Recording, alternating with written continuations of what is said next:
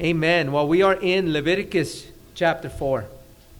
And as we've been going through Leviticus, we've been talking about the various offerings. The offerings that, that the Lord told his people to give up to him, to, to offer up to him. And as we talk today about the sin offering, I do want to begin by just talking about something that's happened, I know, in many of our lives.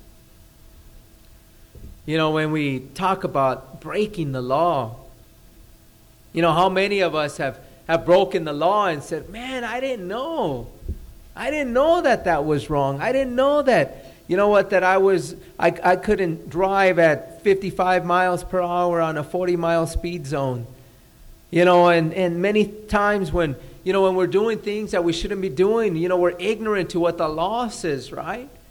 And so we come up with these excuses, and we, I mean, they're real because, you know what, we're ignorant to that.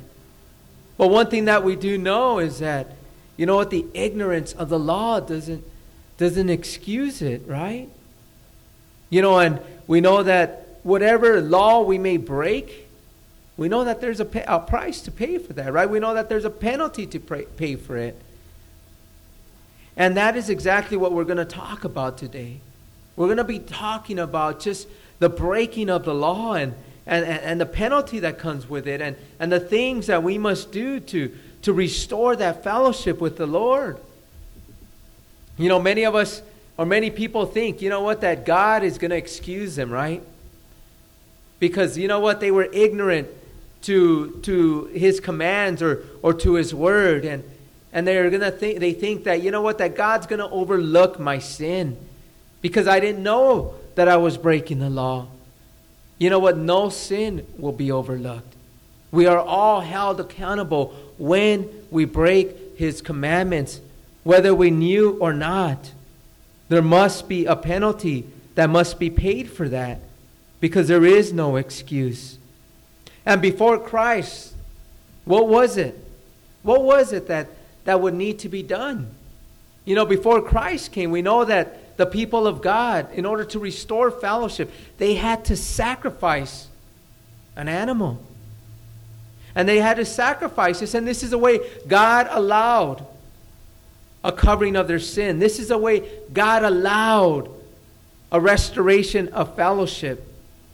But as we talk about sin, I want to share this with you because when we think about sin, right? I mean, the, the definition of sin is missing the mark, right? We've missed the mark. We've missed what God has told us to do. You know, whether it be intentional, whether it be unintentional, it doesn't matter. You still miss the mark. You know, when we when we get off track, you know, we get off track. You know what? There's no like, wow, you know what? I I I I, I miss I missed the off ramp, and, and you know what? Somehow I'm going to get back on it. No, you missed it. And so there's no turning back. You got to get off on the next one. But see, this is what sin does with us, right? It separates us because we miss the mark. We miss following the commandments of God. And so the only way to restore this fellowship, in order to get back on track, we must come to Jesus as believers. You and I. But for the Jews, for his people, they needed to sacrifice animals. And this was the only way that fellowship could be restored. And today we're going to be talking about the sin offering. And with the sin offering, let's, re- let's begin to read in verse 1 of chapter 4 in Leviticus. It says there, Now the Lord spoke to Moses, saying, Speak to the children of Israel, saying, If a person sins, unintentionally against any of the commandments of the Lord in anything which ought not to be done, and does any of them, if the anointed priest sins, bringing guilt on the people, then let him offer to the Lord for his sin, which he has sinned, a young bull without blemish as a sin offering.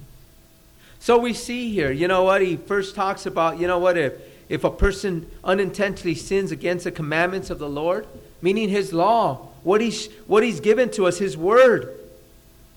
You know what? Whether he knows it or not, you know what? There's going to have to be an offering. there's going to have to be somebody that pays the penalty for that sin, for missing the mark. And I don't want any of us to get confused with any of these offerings. And this is why I talk about these offerings individually. You know, the burnt offering. You know, the burnt offering spoke of total consecration. When that animal was sacrificed to the Lord, everything was put on that altar. And what it symbolized was us totally consecrating ourselves, setting ourselves apart, giving ourselves wholly to the Lord. And then we talked about the meal and the grain offering and how this referred to our total service to the Lord. You know, as a people of God, the Lord desires that we would all be servants of the Most High, right? Completely yielded to His service. And then last week we talked about the peace and the fellowship offering. You know, this was an offering that made peace with God, that allowed one to commune with God, to have fellowship with God. And now we are talking about the sin offering. This is what restored the sinner to God. And, you know, as he talks about, you know what, when somebody unintentionally sins against God, do you remember what the Lord said when he was on the cross? The, Luke recorded this for us. He says, you know, as, as the Lord before he gave up his spirit, he said, Forgive them, for they do not know what they do, right? See, they weren't aware of what they were doing. They weren't aware that they were crucifying, that, that, that, that they were killing Jesus, the Messiah, the Lord, the King of Kings, the Lord of Lords, God in the flesh. They had no idea that they were crucifying God. But we do know one thing that God said, you know what? I put myself there. You know what? Because no one crucifies me, no one takes my life. He says, You know what? Your sins, all sins of mankind, have nailed me on this cross. And he went joyfully. And so, as we talk about this, someone has to pay the penalty for sin. There has to be, as it is told to us in Hebrews, right? There has to be a shedding of blood for the remission, for the forgiveness of sin. This is the way it has been ordained from the beginning of time. There has to be. It, that's the only way that sin can be forgiven. And so we have here today, we're talking about the sin offering. And we're talking about people. Or here, the high priest bringing an animal before the Lord. And I do want to talk about one thing before we get into exactly what takes place. You know, the different animals, we're going to share how there were different animals that were sacrificed to the Lord. And depending on your position or depending on your accountability, you would have a, a, a, a, more expensive or a higher animal that would be sacrificed. As God's word share, shares with us, right? To whom much is given, much is required. And for the high priest, the offering, the sacrifice was a more expensive one. See, because the consequence was greater for the spiritual leader. See, the high priest, when he sinned unintentionally, he offered an expensive bull, one without blemish. See, it's like a pastor in a church or a spiritual leader within a church, an elder, a deacon. You know what? When a deacon or a pastor sins, you know what? It's brought to him, right? By two or three witnesses. That's the only way that you can bring the sin of a pastor or a deacon or an elder before the church. There has to be two or three witnesses. You know, when the Lord raises up assistant pastors here and elders or deacons, you know what? If somebody comes to me with an accusation, unless they have two or three witnesses, I'm not going to hear it. See, because we have to follow what the Word of God says. But once two or three witnesses are brought in, then the matter is heard, then the sin is confronted. And if it is true by these two or three witnesses, then guess what happens to that pastor, elder, or deacon? He's brought before the church. And his sin is revealed to the church. See, this is the way God has ordained it, and this is what we follow within the church.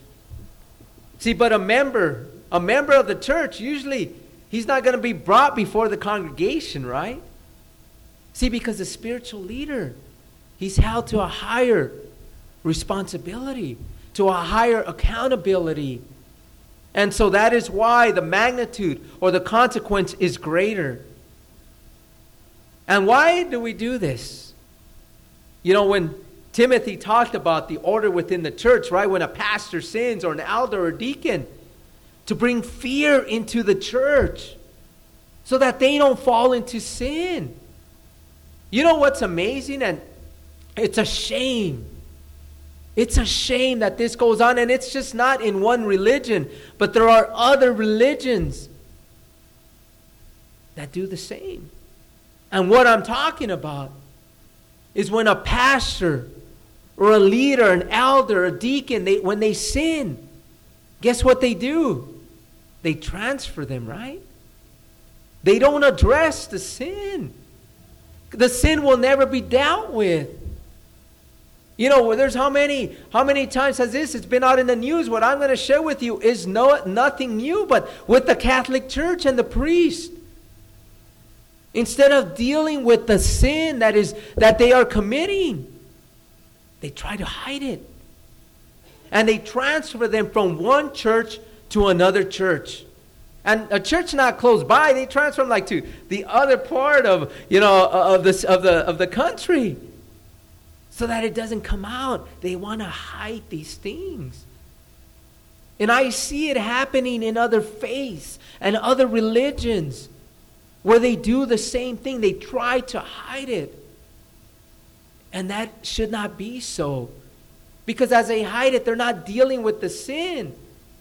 See, because any chastening that happens, it's not to you know what, to destroy their walk. You know what it's done? It's done to restore them. You know, whenever you see a sinning brother, Galatians 6 1 says, you restore them in gentleness, in the spirit of gentleness and love. See, because God's chastening is always done for restoration. And so for us, you know, when, when, we, when, we, when, when we identify sin within a member, we always must we must always go to them in a spirit of gentleness. The sin must be dealt with, but the whole premise behind it is to restore them back to where they need to be in the Lord. So let's keep reading. It says there in verse 4 it says, He shall bring the bull to the door of the tabernacle of meeting before the Lord, lay his hand on the bull's head and kill the bull before the Lord. Then the anointed priest shall take some of the bull's blood and bring it to the tabernacle of meeting. The priest shall dip his finger in the blood and sprinkle some of the blood seven times before the Lord in front of the veil of the sanctuary. And the priest shall put some of the blood on the horns of the altar of sweet incense before the Lord, which is in the tabernacle of meeting. And he shall pour the remaining blood of the bull at the base of the altar, of the burnt offering, which is at the door of the tabernacle of meeting. He shall take from it all the fat of the bull as a sin offering, the fat that covers the entrails, and all the fat which is on the entrails, the two kidneys, and the fat that is on them by the flanks, and the fatty lobe attached to the liver above the kidneys, he shall remove as it was taken from the bowl of the sacrifice of the peace offering, and the priest shall burn them on the altar of burnt offering. But the bull's hide and its flesh, with its head and its legs, its entrails and offal, the whole bull he shall carry outside the camp to a clean place where the ashes are poured out, burned, and burn it on the wood with fire. Where the ashes are poured out, it shall be burned. There's a lot that is going on there. And I want to cover it in, in detail because there's much symbolism here and there's much to be said when it comes to the various steps that needed to be taken. Remember the sin offering in Leviticus 4. If anyone sinned against God, against His word, whether it be unintentional, there had to be a penalty. There had to be, there had to be an offering to restore, to bring restoration and fellowship with God. And even though they didn't know that, they didn't excuse him. And so when we're talking about the high priest here, he had to bring a bull, right? He had to bring a bull that had no defects. He had to bring a bull that had, you know what, that had no blemishes, no disease, no deformity, no spots on them. It had to be perfect, just like our Lord is perfect. And this bull that was sacrificed, the high priest, the priest would have to put his hand on the bull's head. And why was this done? Why was it that he had to put his hand on it? Because see, he was transferring his guilt, his sin, upon that animal. He was transferring it. When he put his hand on it, he's, it, was, it was a transferring of his guilt, of his sin. See, because somebody had to pay with their life for that sin.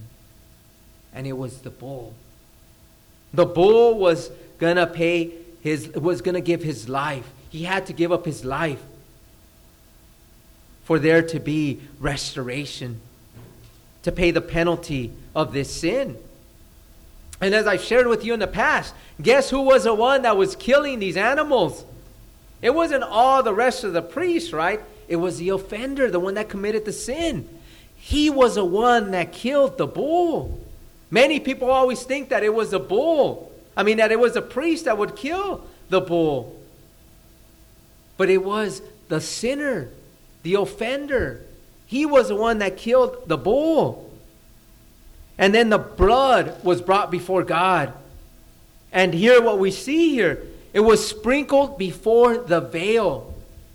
And how many times did he sprinkle the blood before the veil? We're talking about now in the tabernacle because the altar burnt offering where they sacrificed these animals, it was outside of that uh, uh, uh of that uh, of the uh, uh, of the um, the tabernacle there. So what would happen here is that the altar of burnt offering that was outside, that's what they would sacrifice him.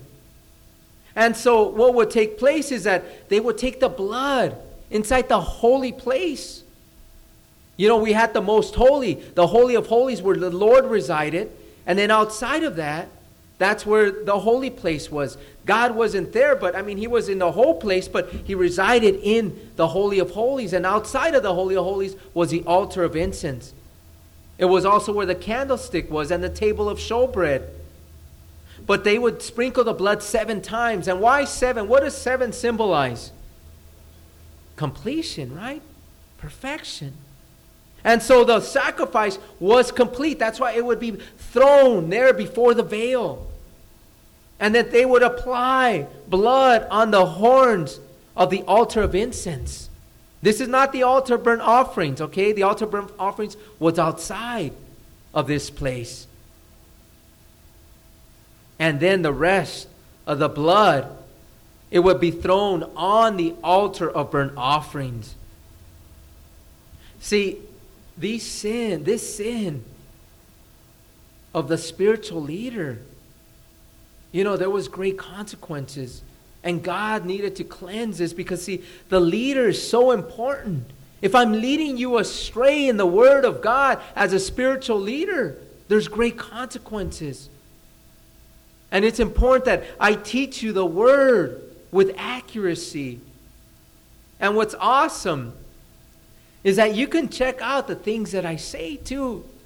You know, there was a town in Berea, right, in Greece. And the people there, when Paul would go out and preach, you know what the people would do? Is they would go back to the Old Testament scriptures to verify that what Paul was saying was accurate. And that's what God has called us to do, right? To be Bereans. Don't always just believe what I say. Check it out for yourself.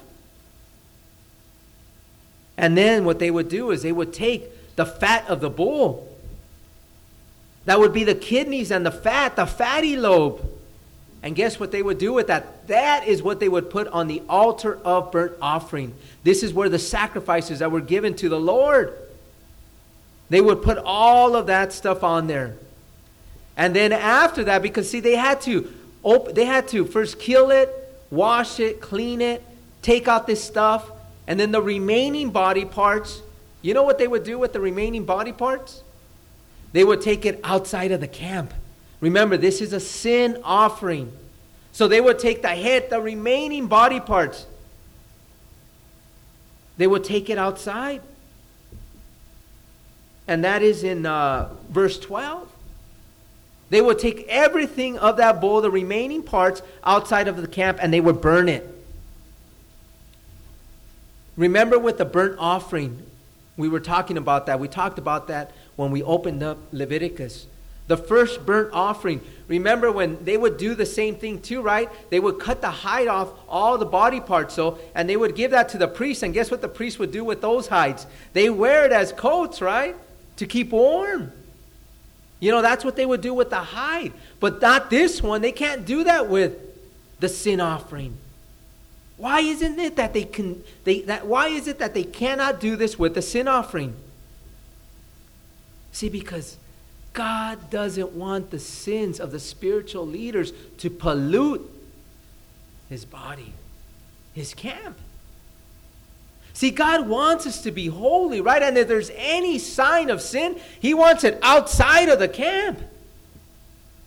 See, this is why it is so important that in our homes, whatever you have in your homes, you got a clean house. You don't want the world polluting you. You know what? There's always an invitation of the world in our, uh, when, when you keep things of the world in your house.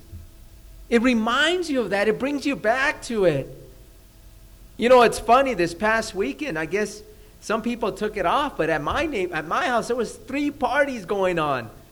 Um, both of my houses, right next door to each other, and then one across the street, or behind us, I should say. And they were all having parties, and the kids were, man, that's that disco music you were talking about, right, Dad? I said, yeah, that's it. He says, you know what, as, I, as, as that music was going on, I just remembered, you know, it brings flashbacks to when I was partying, when I was clubbing, and the things that I used to do. See, when we keep all this stuff in our house, we're polluting our house. The memories, you know, you go back to them. And I pray that you don't long for these places. You know, we have posters of the world or posters of, of sin that's in our houses. Take them down, throw them out. Who do you represent? Do you represent the Lord or the world? If somebody walks into your house, can they say, you know what? This guy's a Christian, or can they or they'll say, Man, he's just like me. You know, I remember when I came to the Lord, you know what? I had a lot of CDs and not albums. I had I had tapes and eight tracks, right? And VHS and films and all that stuff. And I remember when I came to the Lord, you know what? I remember my, my wife saying, you know what? We got a clean house. She had heard a, uh, one of the preachers talk about it, and she says, you know what? I gotta co- we got to go home and we got to clean house. And I'm like, oh man, I got to get rid of all this stuff. It's worth a lot of money. And she says, No, we got to get rid of it. And I agreed with her. You're right. We got to throw it away. And many people say, But you know what? I want to sell it. I want to make some money off of it, right? Hey, these things are worth a lot of money. You know what? Why do you want to pollute somebody else with it? Throw it away. When you start throwing away things, do you know what you're saying?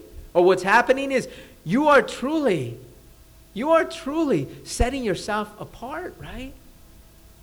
You're truly no longer entangled with the ways of the world, with the things of the world. You know, and that is what's happening here. You know what he says? You know what? When it comes to that bull, that bull represents sin. And we don't want it in the camp. So, what I want you to do is take it out. You throw it out. You throw it out. Take it out of the camp and throw it away. I want to talk to you about the Corinthian church. Do you remember, for those of you that know, in 1 Corinthians chapter 5, there was a young man that was sleeping with his father's wife. And you know what was going on in the church? I mean, and the church knew that it was going on, and the church didn't care. They were saying, you know what? We understand these things. We're tolerant of sin. We're exercising grace, right? And you know what Paul told them? He says, No way. You get that man out of your congregation. He's polluting you guys. As people see this man committing sin, what are they going to say? Hey, if he's doing it, why can't I, right? Isn't that the way we are as people? My kids are, all, you know what? That is something that I always had to share with my kids when they were younger. They would say, but you know what? They're doing it, or my relatives are doing it, or my friends are doing it. Just because they're doing it, does that make it right? You know what? If you saw your friends, I would always tell them, tell them this. If you saw your friend jumping off of a very high bridge with no water flowing down beneath it, would you jump off too? No. See, we don't copy the world. We don't copy sin. We're not supposed to do that. We're supposed to put it out of our lives. Put that sin away. Set yourself apart. You know, when it comes to polluting the church, how is it that we deal with brothers that are sinning within the church? What we do is we do a Matthew 18 15, right? You know what? A brother that loves him and sees him sinning, you go to him and you tell him these things, right? You tell him how they're sinning. And if he doesn't hear from you, what do you do? You take two or three witnesses, right? And you tell him his offense. And then if he doesn't receive it, what do you do? You ask him to leave the church. You know what's amazing? And I've never liked this, but I've had to do this several times at our church. And it's nothing to be proud of. But see, I need to make sure, as a spiritual leader, as God has placed me and called me to be the pastor of this church, I must make sure that there's no pollution of this church, that this church isn't tainted by sin. You know, I want us to be that church, and we are that church from what I can see. That church in Revelation 3, the faithful church. And you know what that church was faithful to? They were faithful to the Lord and to His Word to do exactly what His Word says. And that's what we practice in this church. We must be faithful to the Word of God. Some things may not make, make sense to us. Some things we question, right? We say, well, why do we have to do that? You know what? You do it because God has asked us to do it, right? It's that simple. God knows better. God says, My ways are not your ways. My thoughts are not your thoughts. Just do as I say, and you will see my marvelous works, how I move. But back to Leviticus. Leviticus 4, verse 12. As I mentioned there, how they would take out the hide and all the body parts. Did you know that in Isaiah 53:10 it mentions there that Jesus that the Lord was our sin offering. He was our sin offering. And if it was our sin offering, Guess what Jesus had to be, guess what they had to do with Jesus? They had to take him outside of the camp, right? When he was crucified, when he was when he was when he gave up his life, he had to be what? Taken out of the camp. And did you know that Hebrews 13 shares that very statement with us? Let's turn to Hebrews 13. In Hebrews 13, verse 10.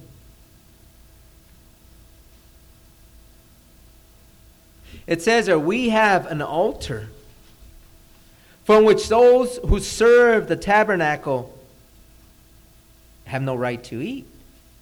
For the bodies of those animals whose blood is brought into the sanctuary by the high priest for sin are burned outside the camp. A reminder. And it says there in verse 12, Therefore Jesus also, that he might sanctify the people with his own blood, suffered where? Outside the gate. Therefore let us go forth to him outside the camp, bearing his reproach. See, Jesus, when he was crucified, he was crucified outside of where? Jerusalem, right? On Calvary. It was outside. The symbolism and how everything all points to the Lord. You know, and this is what's so amazing as we've been going through Leviticus and the final chapters of Exodus and looking at everything that it talks about how it all points to the Lord. Going back to Leviticus Let's read it from verse 13. It says, Now if the whole congregation of Israel sins unintentionally, and the thing is hidden from the eyes of the assembly, and they have done something against any of the commandments of the Lord in anything which should not be done, and are guilty, when the sin which they have committed becomes known, then the assembly shall offer a young bull for the sin, and bring it before the tabernacle of meeting. And the elders of the congregation shall lay their hands on the head of the bull before the Lord. Then the bull shall be killed before the Lord. The anointed priest shall bring some of the bull's blood to the tabernacle of meeting. Then the priest shall dip his finger in the blood and sprinkle it seven times before the Lord in front of the veil. And he shall put some of the blood on the horns of the altar which is before the Lord, which is in the tabernacle of meeting and he shall pour the remaining blood at the base of the altar of burnt offerings, which is at the door of the tabernacle of meeting. He shall take all the fat from it and burn it on the altar. And he shall do with the bull as he did with the bull as a sin offering. Thus he shall do with it. So the priest shall make atonement for them, and it shall be forgiven them. Then he shall carry the bull outside the camp and burn it as, it, as he burned the first bull it is a sin offering for the assembly. So we have here now, we have here the nation of Israel.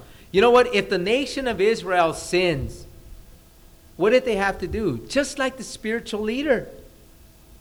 They had to sacrifice an animal, an animal that would pay the penalty for their sin. Even though they didn't know they were sinning, they still had to pay the penalty, right? And so they would bring the bull, but who would lay their hands on the bull? Because it's a whole nation of Israel that's in. So it would be the elders, the representatives of Israel, will put their hand on the on the head of the bull, transferring their guilt, their sin onto the bull, and the bull was killed. And the blood was brought before the Lord, just like it was when the high priest, when the spiritual leader sinned. And they applied it the same way to the altar of incense on the horns, and the remaining blood was put on the altar burnt offering and the fat and the kidney and the fatty lobe was offered to the Lord. And just like the bull for the high priest that sinned, the rest was taken outside of the camp and burned. Let's keep reading verse 22. When a ruler has sinned and done something unintentionally against any of the commandments of the Lord his God, in anything which should not be done, and is guilty, or if his sin which he has committed comes to his knowledge, he shall bring as his offering a kid of the goats. So now we have a different type of animal, a male without blemish.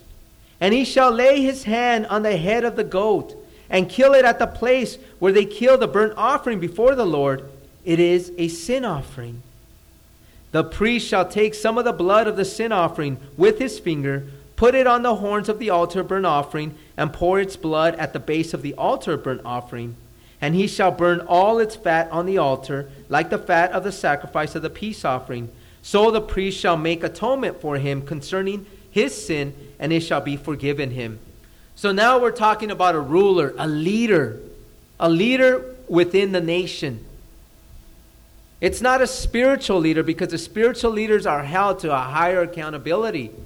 And we know that also the nation was held to a higher accountability when, this, when the nation of Israel, if the church has sinned, what is it that you do? You bring a male goat, okay? A male goat without blemish. See, because a goat isn't as expensive as what? As a bull. You know, the bulls, I mean, these things are, are, are, are they're costly. They're, they're a lot of money. And but the same way is that the leader would lay his hands on the head of the goat and they would transfer his guilt, his sin onto the animal so that he can and the animal would pay the price. They kill it, the ruler kills it, and pulls puts the blood on the horns of the altar burnt offering. Did you see here that no blood was put before the veil or in the altar of incense? See, because again, the consequences of a spiritual leader are greater. You know what? Have you read James 3 1? And I'm going to share it with you. It says that there is stricter judgment. It comes to those who are the teachers of his word. A stricter judgment. See how everything comes together? A stricter judgment for the spiritual leader, a, stricter judgment to those that teach his word. And you know what's so awesome about this is that there's many of you that are now teaching the word of God. You're now high, held to a higher accountability. Some of you are thinking, oh no, should I be teaching? No, God has called you all to teach. But see, this is why we, we look at the Word of God and we study it because, see, we don't want to teach anybody anything that is false. How much time do you put into teaching the Word of God? We must be faithful and committed to teach the truth of God. And the same thing it is with a nation that has sinned, right? Remember, the blood was put on the altar of incense, the blood was thrown before the veil. There is greater judgment on a nation that is sinning. Do you know what happened to the nation of Israel? And uh, well, when the, the nation of Israel divided into Israel and Judah, as they walked away from the Lord, as they began to commit adultery and have idol worship and do the ways of the world, the Lord said, You know what? The nation of Assyria, I'm going to allow them to conquer Israel. I'm going to allow the Babylonians to conquer Judah. And you know, when I thought about this, I think about our country. How we've allowed sin. How we are calling now what is good evil, right? How this nation is allowing what is evil to be called good. How they want us to be tolerant of these things and to accept this sin. You know, when we think about this, our nation, are we still the powerhouse that we once were? You know, you look at our economy, you look at our strength, you look at the riches. It's slowly evaporating, isn't it? And why is this? Because of the, the, the, the sins of this nation. You know, are walking, are, are, are walking away from God. You know, where do you know or, or when would this ever happen? When you know what? When you can burn, when our military can burn Bibles, and the government allows it, the leaders. But yet, when they burn the Koran, it's a crime. They talk against it. See, this is what's happening in our nation when they're allowing sin to run, run rapid. And they're saying it's okay. And that we need to accept it, right? We need to be tolerant of it. See, our nation is sinning against the laws of God. And as I think about this, is this why our nation is where it is today? Only God knows. I pray for revival because I want you to know this. There is still a lot of good things happening in this church. I mean, in this nation. You know why? Because the church is still here. We're still here, right? And the Holy Spirit is still refraining, restraining, I should say, evil from taking over, from the Antichrist, from coming and doing as he wills. I just gave you a story about the abortion clinic that has been doing it for 30 years in La Puente, and the doors are closed. And now the Word of God and the Lord is going to reside there and do the things that He intends to do there. There's still good happening. You know, we still gotta, we still need to continue to go out and reach out, reach out to this community and share the good news. You know, pray for revival, but that revival cannot take place in La Puente unless that revival begins in your heart. Once you're sold out for the Lord, it becomes contagious, and God begins to do great works in and through you. See, we want God to move, and He wants to move. But He's looking for those that are faithful to Him, loyal to Him, sold out for Him. The same thing here. They burn the fat on the altar, and the rest is taken out of the camp. You know, we're running out of time, but I do want to share this with you. Turn to Deuteronomy chapter 23. In Deuteronomy chapter 23, in verse 9, it says, When the army goes out against your enemies, then keep yourself from every wicked thing if there is any man among you who becomes unclean by some occurrence in the night, then he shall go outside the camp, he shall not come inside the camp. But it shall be when evening comes that he shall wash with water, and when the sun sets, he may come into the camp. Also, you shall have a place outside the camp where you may go out, and you shall have and you shall have an implement among your equipment. And when you sit down outside, you shall dig with it and turn and cover your refuse. For the Lord your God walks in the midst of your camp to deliver you and give your enemies over to you. Therefore, your camp shall be holy, that he may see no unclean thing among you and turn away from you. See, we're talking there. People have to go to the restroom. He says, you know what? Take an instrument, take a shovel with you. Go outside of the camp, that filth, that dirt, put it in the ground and dig it back in the dirt. There should be no dirty thing among us in our homes, in our lives. Why do we allow these things to take place? See, as we go back, and we're going to finish in Leviticus here, we're going to finish in chapter, uh, these last verses of chapter 4. I'm sorry. I mentioned chapter 5 last, I meant chapter 4. I'm going to read to you the remainder of the chapter. It says there, and he shall lay his hand on the head of the goat. I'm sorry, verse 27 says, If anyone of the common people sins unintentionally by doing something against any of the commandments of the Lord in anything which ought not to be done and is guilty, or if his sin which he has committed comes to his knowledge, then he shall bring as his offering a kid of goats, a female without blemish, for his sin which he has committed. And he shall lay his hand on the head of the sin offering, and kill the sin offering at the place of the burnt offering.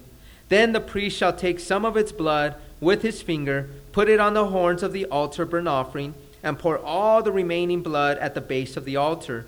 He shall remove all its fat, as fat is removed from the sacrifice of the peace offering, and the priest shall burn it on the altar for sweet aroma to the Lord. So the priest shall make atonement for him, and it shall be forgiven him. If he brings a lamb as his sin offering, he shall bring a female without blemish. Then he shall lay his hand on the head of the sin offering and kill it as a sin offering at the place where they kill the burnt offering. The priest shall take some of the blood of the sin offering with his finger, put it on the horns of the altar burnt offering, and pour all the remaining blood at the base of the altar. He shall remove all its fat, as the fat of the lamb is removed from the sacrifice of the peace offering. Then the priest shall burn it on the altar according to the offerings made by fire to the Lord. So the priest shall make atonement for his sin that he has committed, and it shall be forgiven him. So the commoner, just a regular person, no leader, no spiritual leader, if he sins against the law of God, he can bring a female goat or a female lamb. And it's not a male one, it's a female one, but it is without blemish. And he also lays his hands on the goat, transferring his sin, his guilt onto it, because that goat will be slaughtered, will be killed for the forgiveness of sins. He kills it and he puts the blood on the horns of the altar burnt offering and takes the fat and offers it to the Lord to make atonement, the covering for sin, so that he can be forgiven of the sin. And this is a sweet aroma to the Lord. See, what has taken place, the Lord loves it. He calls it a sweet aroma. We've been talking about offerings, but I want to talk now about Jesus Christ. See, because for us, right, we don't have offerings anymore. Some of these things we don't we can't connect to it anymore because there's no offerings that we do. We're not sacrificing animals, are we? We don't need to do that anymore, right? See, because all these sacrifices could never accomplish what Jesus Christ did. We don't need animals. I want us to turn to Hebrews 10. And this is this is where we're going to conclude. In Hebrews 10, chapter, I mean verse 1, it says for the law having a shadow of the good things to come and not the very image of the things can never with these same sacrifices which they continually year by year make those who approach perfect. It can't do that. It doesn't because they do it every year. For then they would not have ceased to be offered. So, in other words, if it did this, if it cleansed them, then guess what? They don't have to offer the, these sacrifices anymore. It would, uh, you know what? And it goes on to say, for the worshippers, once purified, would not would have had no more consciousness of sin. In other words, if it truly cleansed them of their sins, you know what? No more animals would be sacrificed. But verse 3 says, But in those sacrifices, there's a reminder of sins every year. It just reminded them of their sins. For it is not possible that the blood of bulls and, go- and goats could take away sins. You know, as we look at this, it was only a shadow. These sacrifices were a reflection of what was coming. The Levitical system provided no entry into God's presence. And the Old Testament sacrifices could not remove sin or forgive sin. It only reminded them of its deficiency. And let's go to verse 11. And every priest stands ministering daily and offering repeatedly the same sacrifices, which can never take away sins. But this man, after he had offered one sacrifice for sins forever, sat down at the right hand of God, from that time waiting till his enemies are made his footstool. For by one offering he has made perfect I'm, I'm sorry, for by one offering he has perfected forever those who are being sanctified. That is what's so amazing. See, fellowship has been restored through Jesus Christ. No more sacrifices need to be made. We have been uh, forgiven. As the Lord says, you know what? Your sins I remember no more. Your sins are cast as far as the east is from the west. And now we become what? Accepted in the beloved.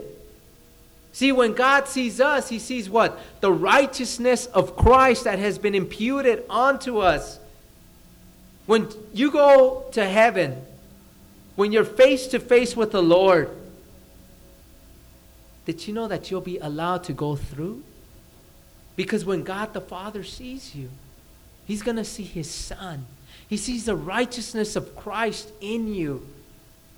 See, your fellowship with God has been restored through Jesus Christ.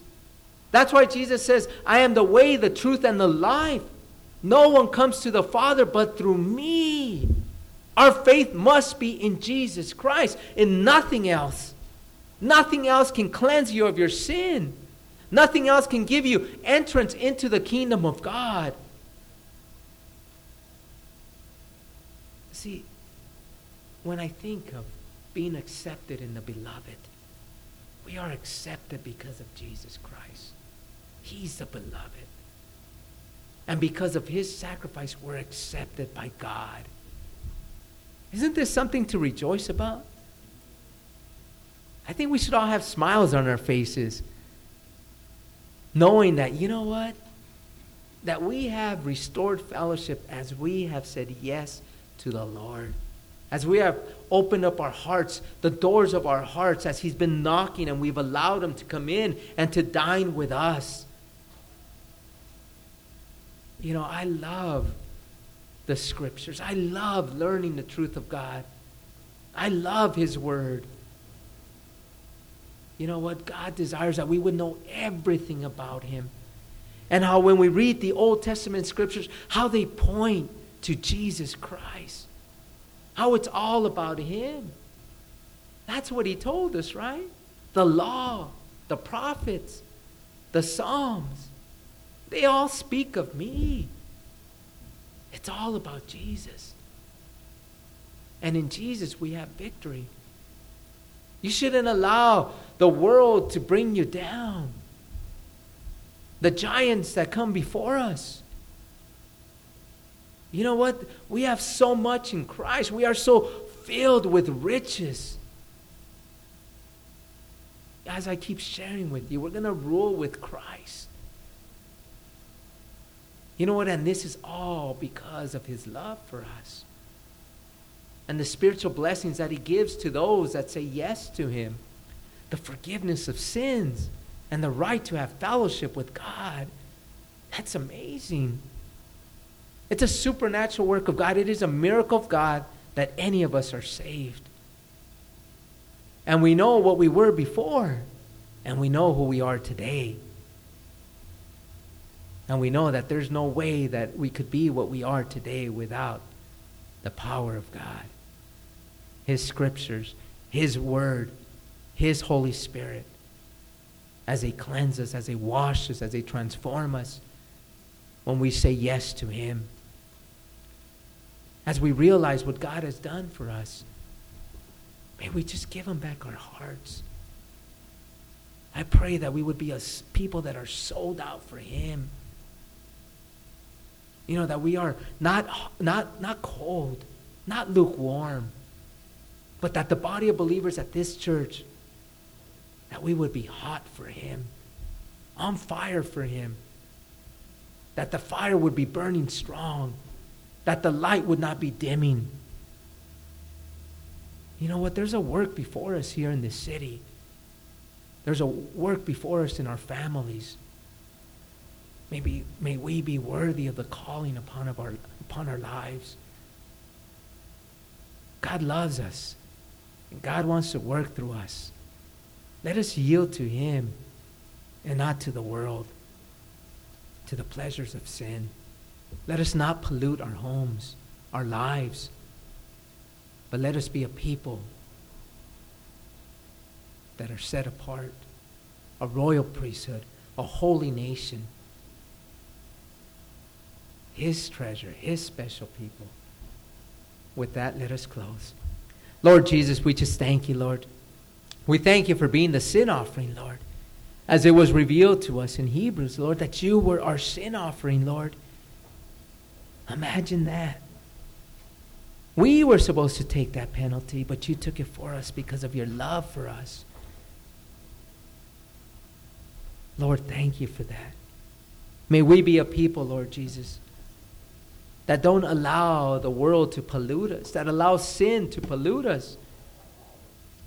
But may we be a people, Lord Jesus, that are sold out for you. May we be a people, Lord Jesus, that are committed to you. Lord Jesus, you look. You look throughout the earth, Lord. Your eyes go to and fro, looking for people, Lord, that are faithful to you, that have loyal hearts to you, Lord. May this church, Lord Jesus, may the people within this body, Lord, may we be sold out for you, loyal and faithful, Lord. Thanking you, Lord, for being our sin offering, Lord, for taking our penalty, Lord, and for allowing us to have fellowship with God. Lord, you're so awesome. You're so great.